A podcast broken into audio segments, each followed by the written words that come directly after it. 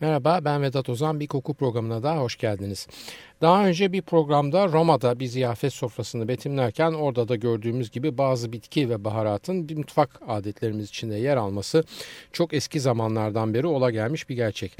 Her ne kadar bizim gibi daha doğuda kalan kültürler için bunda şaşılacak veya önemsenecek fazla bir şey yoksa da batı toplumlarında bitkilerden ziyade baharatın kullanımı hep bir ayrıcalık ve üstelik her dönemde bir ayrıcalık. Bugün kısaca Orta Çağ ve Rönesans dönemlerine bir göz atacağız ve baharlı kokularla arttırılmış lezzetlerin tarihinde kısa bir gezinti yapacağız. Lezzetten bahsettiğimiz zaman her programda altını çizdiğim gibi bugün de tekrar söylüyorum. Lezzetin %80'i koku, %20'si tattan oluşur. Beluga havyarı bile olsa yediğiniz burnunuzu tıkadığınızda o havyarı yulaf ezmesinden ayıramazsınız. Bu bağlamda bu programda bir koku programı olduğu için elbette mutfak kültürleri ve lezzetler de bizim kapsamımız içinde. Yeter ki basit yemek tarifleri olmasınlar ve kokuyla ilgili bize ipuçları vererek binlerce benzeri olan yazılı veya sözlü yemek programlarından bir şekilde ayrışabilsinler. Efendim her ne kadar bitkiler her coğrafyada ucuz ve kolay ulaşılabilir lezzet kalkıları olsa da batı dünyasında baharat için aynı şeyi söylemek kabil değil. Ortaçağ Avrupası baharatla bildiğiniz gibi Haçlı seferleri vasıtasıyla tanışıyor. E, kutsal topraklara yaptıkları din etiketi altındaki güç göstergesi seferlerde bu lezzet katkısıyla tanışan Haçlılar elbette memleketlerine dönerken yanlarında bunlardan da getiriyorlar.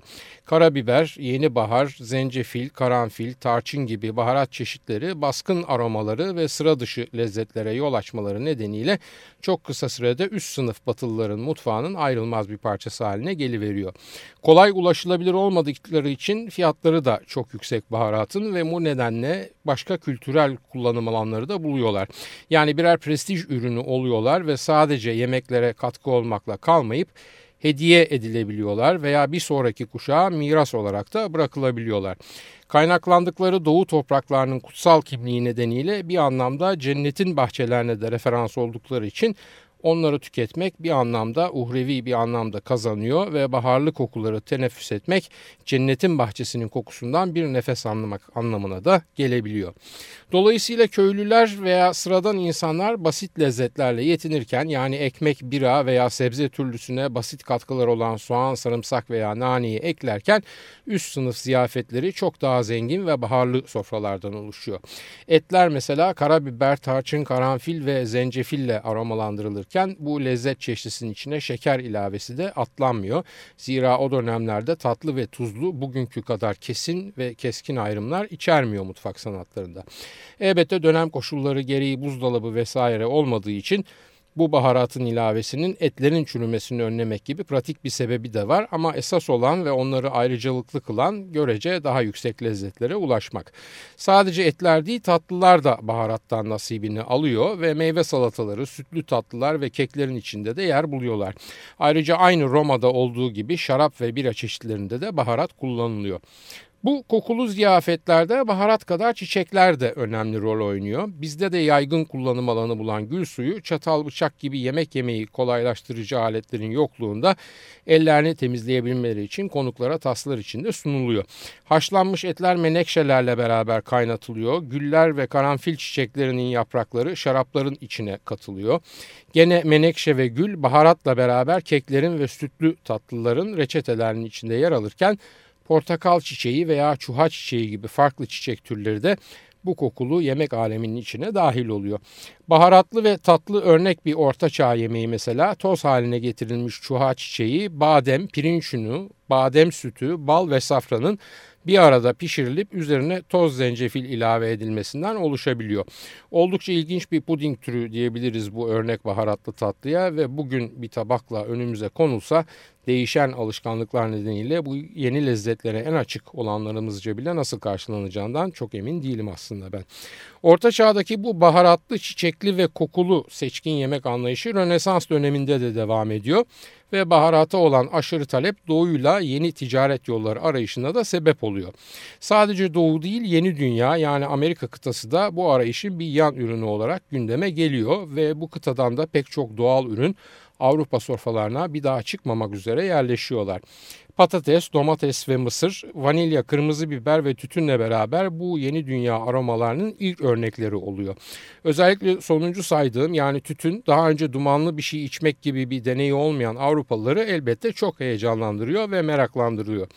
E, rivayete göre maceracı bir gezgin, kaşif, şair, komutan ve aynı zamanda 1. Elizabeth'in gözdesi olan Sir Walter Raleigh'in uşağı efendisini ilk kez pipo içerken dumanlar arasında görünce paniğe kapılıyor ve efendisinde yangın çıktığını düşünüp bir kova suyu Sir Walter Raleigh'in başından aşağıya boca ediveriyor.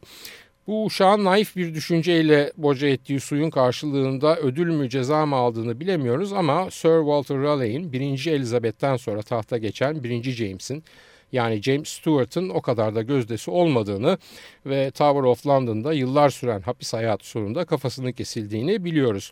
Neden Sir Walter Raleigh'e örnek verdim? Çünkü bu muhterem Avrupa'yı tütünle tanıştıran kişi aynı zamanda bir efsaneye göre. Son derece renkli bir kişilik ve aynı zamanda acımasız bir maceracı olan Sir Walter Raleigh, 1. E, Elizabeth'in ayağı çamur birikintisine girmesin diye pahalı ceketini omuzundan sıyırıp kraliçenin ayaklarının dibine atı vermesiyle de tanınıyor. Aynı zamanda Florida'nın kuzeyindeki toprakları keşfe çıktığında bu toprakları e, Bakire Kraliçe'ye jest olması için Virginia diye adlandırabilecek kadar da romantik olduğu söylenen bir muhterem. Dediğim gibi karışık ve maceralı bir hayatın sonunda 1. James'in tepkisini çekince sonunda idama kadar gidiyor hayatı ve idamından önce de tütünü Avrupa ile tanıştırmasına bir jest olmak adına son bir sigara tüttürmesine izin veriliyor. Hatta idam mahkumlarının idamdan önce son bir sigara içmelerine izin verilmesi geleneği de buradan başlıyor diye geçiyor efsanelerde. Tabi bu bir efsane. Bu efsanenin başka uluslarda başka yorumları da var. Fransızlar mesela Avrupa'yı tütünle tanıştıranın ilk önce kendileri olduklarını öne sürüyorlar. Onlara göre e, Portekiz elçisi, Fransa'nın Portekiz elçisi olan Jean Nico, e, daha doğrusu Jean Nico de Villeman ilk kez e, Brezilya'dan Paris'e tütünü getiriyor ve bu alışkanlığın Avrupa'da yerleşmesine sebep oluyor. Hatta nikotin ismi de Jean Nico'nun isminden kaynaklanıyor diye bir başka efsane de buna rakip olarak ortaya çıkıyor. E, tütün içmek niş yani uç bir kullanım alanı buluyor Batı dünyasında. Yani hem zaman geçirmek hem de korunmak amacını taşıyor. Bir duman bulutunun içinde yer alan bir 17. yüzyıl tütün içicisi sadece keyif almakla kalmıyor. Aynı zamanda hastalıkların baskın kokusundan da uzak kalabiliyor inancına göre. O dönem koku ve hastalıklar arasındaki ilişki çok kuvvetli algılanıyor. Yani kokular salgın hastalıkların sebebi olarak görülebildiği gibi aynı zamanda onlardan korumanın bir aracı olarak da algılanabiliyor. Az önce dediğim gibi Rönesans sofraları da en az Orta Çağ sofraları kadar aromatik sofralar. 16. yüzyıla ait bir kitapta e, papalıkta verilen bir ziyafete ilişkin şöyle bir tanımlama var.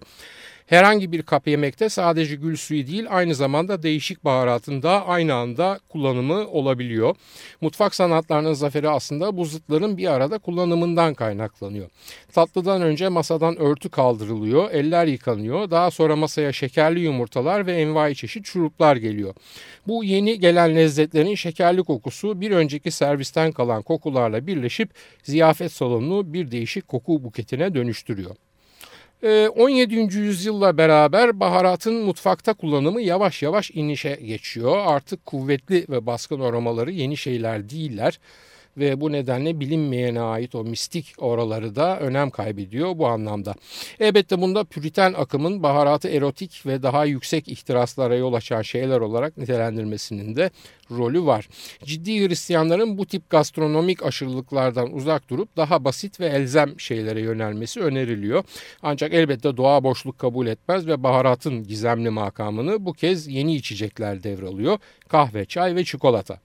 Çikolatanın o dönemlerde yenilir değil aslen içilir bir lezzet olduğunu hatırlatmamda fayda var tam burada. Üçü de aynı baharat gibi önceleri egzotik ve lüks ürünler olarak yerleşiyorlar. Yani sıra dışı, az ulaşılır ve prestijli ürünler. Herkesin harcı değiller yani. Kahve Arabistan'dan, çay Çin'den ve çikolata da Meksika'dan geliyor. Üçünün de son derece keyifli maddeler olması elbette gene bunlara yönelik talebi patlatıyor. Ve gene baharatta olduğu gibi bunların elde edilip Avrupa'ya getirilmesi için yeni ticaret yolları, yeni ticari imparatorluklar, e, deniz aşırı yeni plantasyonlar, yeni zenginlikler ve doğal olarak yeni kölelik şekilleri ortaya çıkıyor. Bu saydığım olgular sonucunda üretim ve ulaşılabilirlik artıyor ve bu maddeler seçkinlerin tek elinde olmaktan çıkıp daha genel bulunur şeyler oluveriyorlar. Yani bu aromatik içecekler her sosyal sınıfın ulaşabildiği yeni içecekler oluyor ve buna bağlı olarak da yaşama alışkanlıkları da insanların değişmeye başlıyor. Bazıları bunların kokusunu itici buluyor başlarda. Çayın kokusunu samana, kahvenin kokusunu dışkıya benzetenler veya çikolatayı aşırı tatlı bulanlar oluyor ancak bunlar azınlıkta kalıyorlar. Çay ve kahve ve çikolata hakim felsefi akım olan püritenlerin de onayını alıyor. Çünkü alternatifleri olan alkollü içeceklerle mukayese edildiklerinde görece zararsız ürünler. Bugün için kahve kokusu bir batılıya sabahı ve kahvaltıyı hatırlatabilir. Ancak bunun hep böyle olmadığını unutmamak lazım. Zira kahve yokken bir Avrupalının en genel kahvaltı içeceği biraydı. Yani kahve, çay ve çikolatanın günlük hayata girmesi Avrupalının da güne ayık başlamasına yol açtı dersek işte yanlış olmaz. Efendim kısa bir müzik arası verelim ondan sonra devam edeceğiz. Sushi Raman'dan dinliyoruz. Lem Volatil.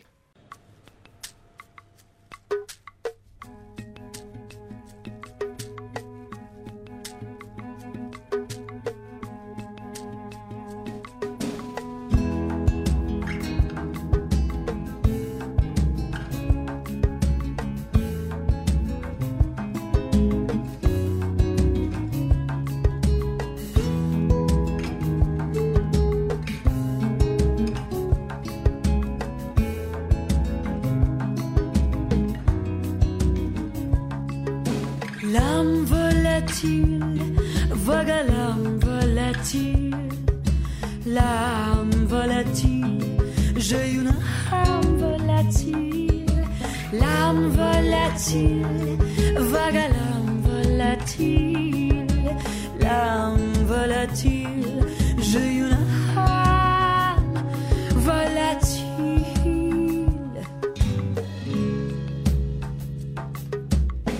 Je sors du moi, je vole au-dessous des vies, de voyage en voyage, d'exil en exil, je suis l'amour. Je me vapore, je sors, je me balade par-ci, par-là, chez les par-ci, dans les bidonvilles, dans les ashrams d'Inde. J'ai une âme volatile, âme volatile, vague à l'âme volatile, l'âme volatile. J'ai une âme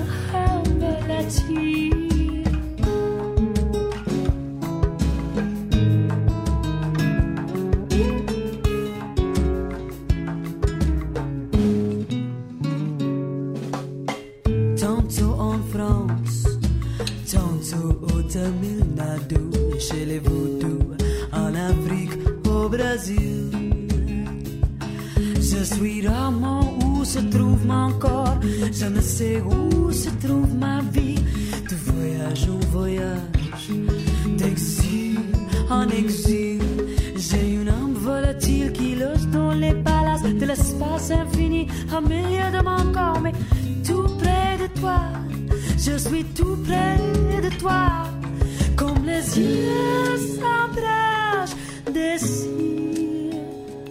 dans la mer rouge, dans les courants de Nil. Je jette l'hameçon à l'âme sœur et j'attends, je t'attends.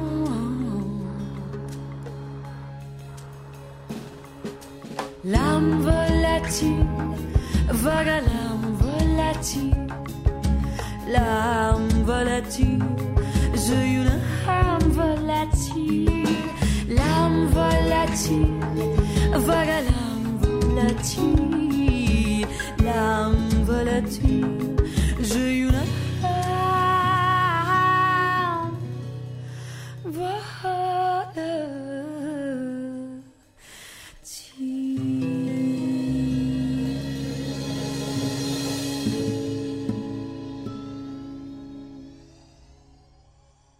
Açık Radyo 94.9 Koku programındayız. Sushila Raman'dan dinledik. Len Volatil. Efendim bir an için e, karıştırmakta olduğumuz bu tarih sayfalarını bir kenara bırakalım ve baharata geri dönelim. Bir yiyeceği baharatlandırmak evrensel bir insan alışkanlığı. Her kültüre göre neyin ne oranda karıştırıldığı farklılık gösterse bile genel ve üniversal bir baharat kullanımı olduğunu kabul etmemiz gerek. Baharat Türk Dil Kurumu sözlüğünde yiyecek ve içeceklerdeki hoş kokulu tarçın, karabiber, karanfil gibi maddelerin toplu adı olarak geçiyor. Biz bu tanımı biraz daha açabiliriz çünkü bana göre yetersiz kalan ve benzetmeyle açıklama yapmaya çalışan bir tanım bu. Şöyle diyebiliriz mesela yiyeceklerin ve içeceklerin içinde besin değeriyle değil lezzet arttırma amacıyla kullanılan kokulu bitki maddelerinin kuru veya yaş, kök, tohum, çekirdek, yaprak veya dallarının gerek bütün gerekse parçalanmış veya toz hale getirilmişlerine baharat denir. E, bu daha geniş ve daha doğru bir tanım olabilir zannediyorum. Evet de bu tanım içinde anahtar kelimenin de koku olduğunu unutmayalım. Şimdi bu tanımdan yola çıkarak kültürlerin kendilerine özel yemek alışkanlıklarına bir yaklaşalım. Binlerce kokulu madde var baharat veya lezzet katkısı olarak ancak bunlardan bazıları sivrilerek bazen bize e, bazı kültürlerin temel lezzet piramitleri hakkında fikir verebiliyor. Yiyecek uzmanı Elizabeth Rosin buna lezzet prensipleri ismini veriyor. Rosin'e göre 2 veya en fazla 3 olmadı en fazla 4 lezzet katkısının bir arada kullanımı bize o yiyeceğin ait olduğu kültürün ismini verebilir. Soya sosu, pirinç şarabı ve zencefil kökü mesela bir arada kullanıldığında net bir Çin lezzet prensibidir Rosin'e göre. Kırmızı biber, iç yağ ve soğan aynı şekilde Macar lezzet prensibidir. Bu üçlemeler hangi yemeğin içinde olurlarsa olsunlar kalıtsal birer kültürel göstergedir. Bazı baharat veya aromatik katkı pek çok farklı kültürde de aynı anda kullanılabiliyor olsa da bunların hangilerinin nelerle bir arada kullanıldığı bize kültürün karakteristiğini verdiği için lezzet prensibinin de anahtarını oluşturur. Pek çok farklı ulusal kültürde kullanım alanı bulan limonu örnek alalım mesela. Tek başına başka başka yerlerde kullanılmasına rağmen tarçın, kekik ve domatesle beraber kullanırsanız kendinizi bir Yunan tavernasında hissedebilirsiniz.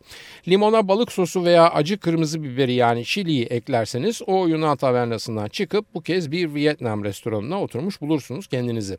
Rosie'nin teorisine göre pek çok farklı mutfak kültüründen lezzet örnekleri hazırlamak için çok geniş bir alışveriş listesine ihtiyacınız yok. Zira aynı katkı maddeleri farklı birliktelikler olarak kullanılıp e, farklı mutfaklardan örnekler oluşturabiliyor ve 3 demin dediğim gibi en fazla 4 katkıyla karakteristik ayrışımı sağlamak mümkün.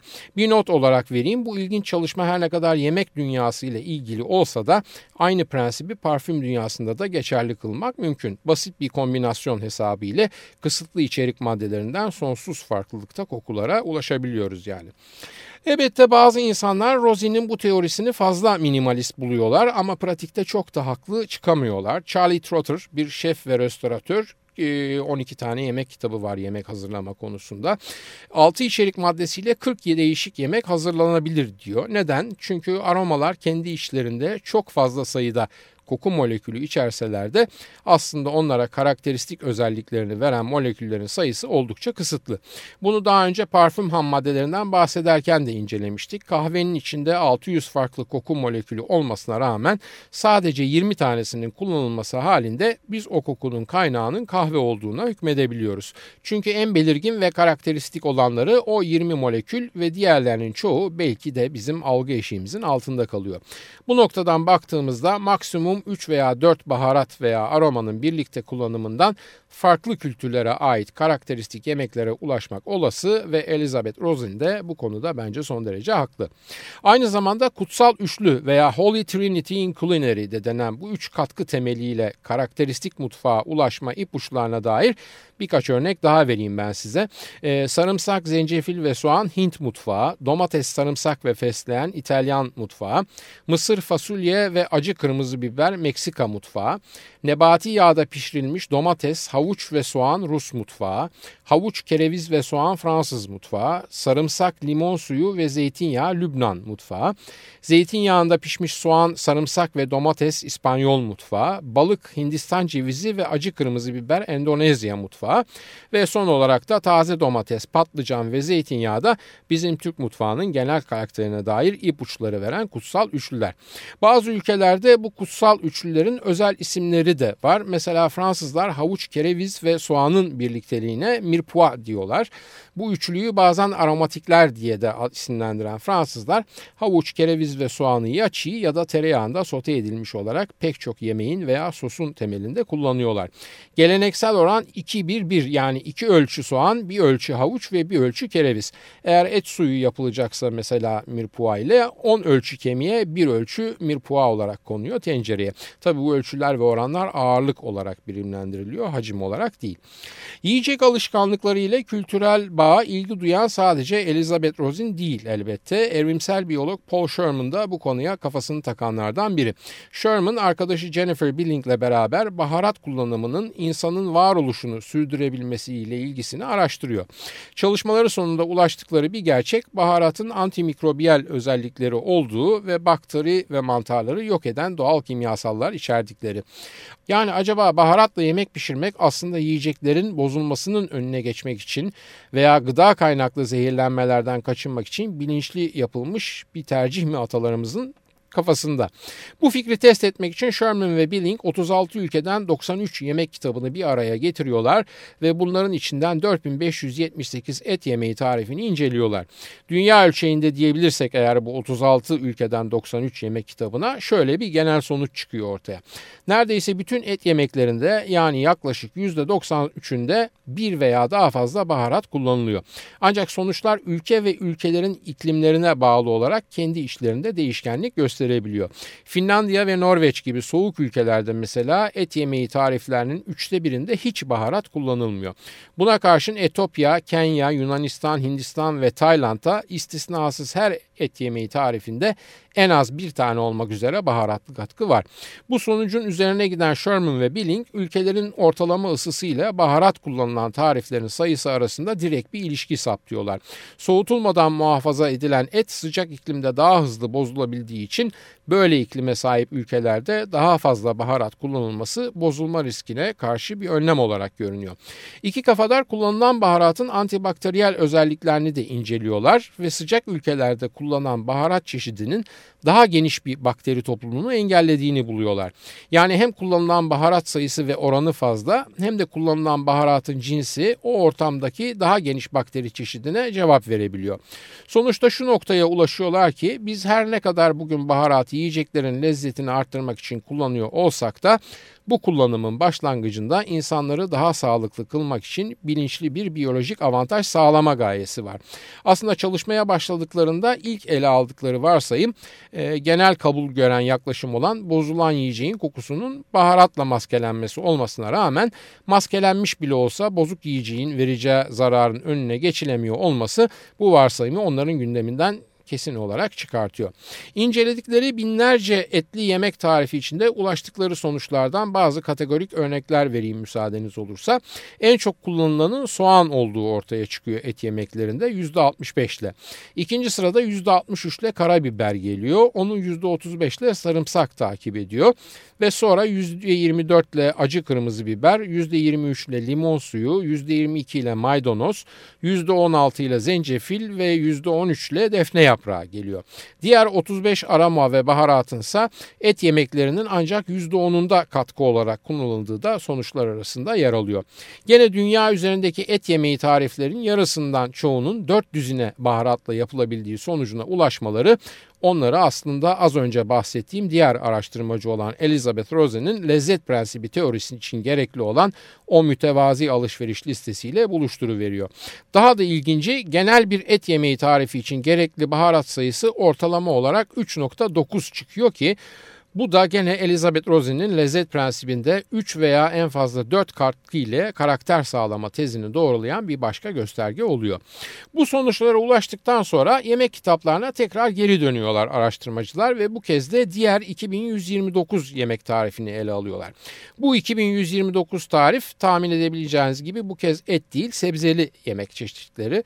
Ee, et yemekleriyle karşılaştırıldıklarında sebzeli yemekler daha az baharatlı katkı içeriyorlar. Rakamsal olarak mukayese yapmak için şöyle bir örnek vereyim.